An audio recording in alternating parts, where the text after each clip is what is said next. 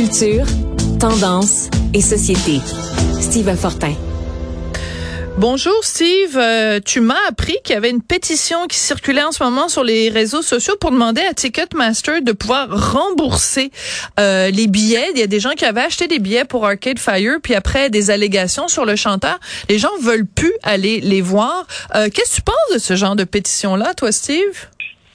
Oui, salut. Écoute, je dirais des gens et non pas les gens parce que quand j'ai quand, quand j'ai remarqué ça ce matin, euh, il y a une dame euh, du nom de Maude Sills-Néron. Euh, elle est doctorante là, à l'Université de Montréal. Elle a donné quelques entrevues et, elle parlait de sa pétition et de son malaise par rapport à ça. Donc, demande à Ticketmaster de pouvoir rembourser les gens qui sont mal à l'aise d'aller voir Arcade Fire le 3 décembre.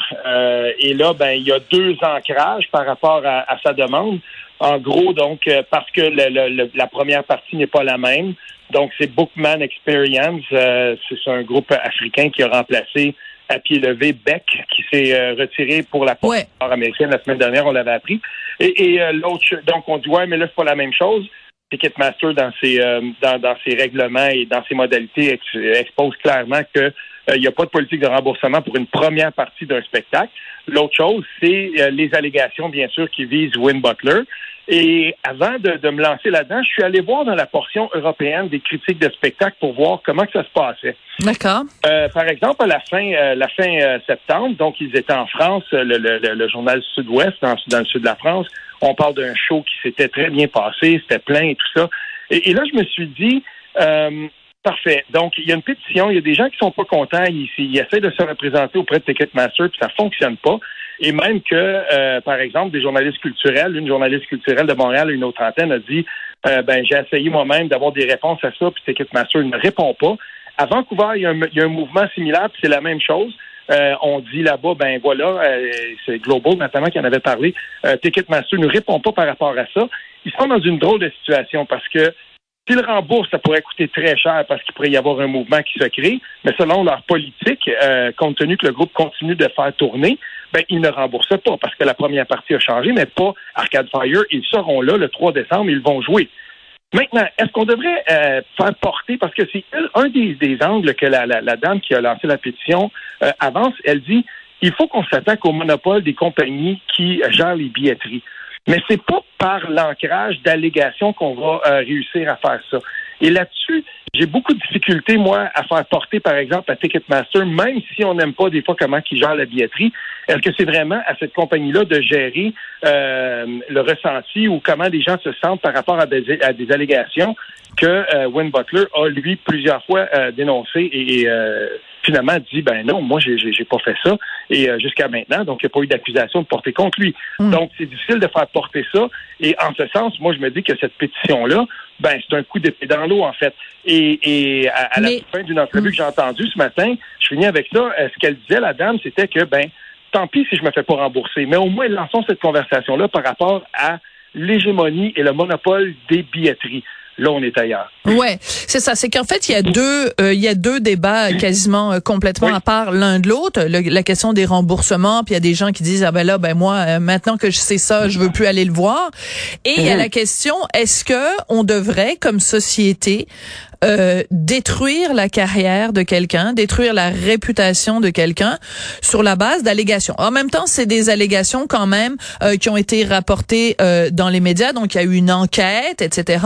Mhm. Mais c'est la question qu'on a pu se poser au cours des dernières années, depuis le début du mouvement MeToo. C'est quand même arrivé à plusieurs reprises où des, des, des des personnalités qui sont visées par des allégations, puis c'est bien important de faire la différence entre allégation puis accusation. Euh, leur, leur empire s'écroule, ils perdent leur job, perdent leur famille, perdent leurs amis, il ne leur reste plus rien avant même que ces gens-là aient eu le droit à un procès juste et équitable. Ben moi, dans une société de droit, j'ai pas envie de vivre euh, comme ça parce que pour l'instant c'est Win Butler puis c'est euh, un tel puis un autre. Mais à un moment donné ça va être euh, notre frère ça va être nous-mêmes ça va être notre mari ça va être tu comprends? Oui. Ah, tout à fait. Et, c'est très dangereux ça ce glissement là parce que quand on parle d'allégations sans accusation ben là, dans ce cas-là, ça devient dangereux parce que des allégations dans cet univers-là, il pourrait y en avoir. Et euh, dans ce cas-ci, donc, il y en avait eu quatre au début, il y en a deux qui se sont récusés sur les quatre. Euh, c'est quand même beaucoup, hein? Oui, puis là, on se dit, ben, il faut faire attention avec ça. Et, je, je, ne dis pas ici qu'il faut pas euh, supporter puis appuyer les, les, les, dans ce cas-ci, j'imagine, là, les, gens, les dames, ou, euh, qui vont pas, qui, qui vont faire ces allégations-là. Là, n'est pas la question. À un moment donné, il faut quitter le champ des allégations, puis il faut que tout ça bouge pour ne pas justement que, par exemple, une, tournée comme celle-là, ou euh, que, que, ce qui se passe avec un groupe complet comme ça s'écroule complètement, puis qu'au bout de la ligne, on, on se retrouve dans 18 mois, dans 36 mois puis il s'est rien passé avec ça, mais euh, toutefois, on a réussi quand même à faire s'écrouler euh, une carrière, comme tu dis, et, sur la base d'allégations, mais euh, pas jusqu'à des accusations. Et ça, c'est très grave parce que comment on va faire ensuite pour être capable de réparer ce tort-là qui a été causé quand des accusations ne sont jamais ne sont jamais posées. Alors, on a un exemple, par exemple, on pourrait faire un parallèle avec Patrick Bruel, ok? Euh, Il y a plusieurs mois de ça, donc des des femmes en France disent euh, Patrick Bruel a euh, fait preuve d'inconduite sexuelle à notre égard. La police française et quand on a appris ça, ben écoute, il devait venir à Montréal, il devait faire euh, en direct de l'univers qui lui était entièrement consacré. Ça a été mhm. annulé à la dernière seconde. Euh, il devait donc alors tout, tout, tout, toutes sortes d'apparitions qu'il devait faire ont été annulées. Bref, les mois ont passé.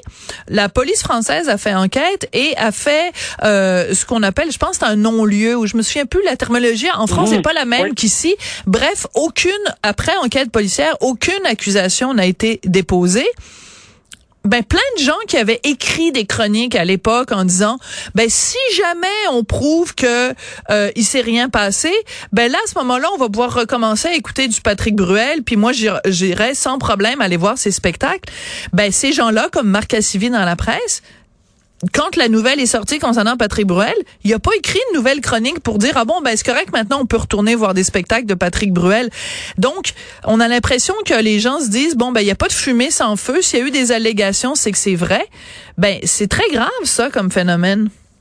Tout à fait et c'est pour ça que euh, je, continue de penser si on me demande euh, là j'ai pas de billet, il y a un autre gros spectacle le même soir à Montréal, c'est dommage mais euh, j'ai pas de billet. Moi, j'irai voir Arcade Fire. J'irai et euh, c'est pas une, façon pour moi de dire j'appuie pas celles qui euh, ont lancé les allégations, mais tant qu'il n'y a rien de plus que de la fumée, pour moi, je suis là et j'écoute parce que c'est un band que je continue à écouter et qui roule dans, dans les euh, dans les playlists chez nous. Bon, ben écoute, la réponse, la réponse est dans la question. Merci beaucoup, Steve Fortin. Salut bien.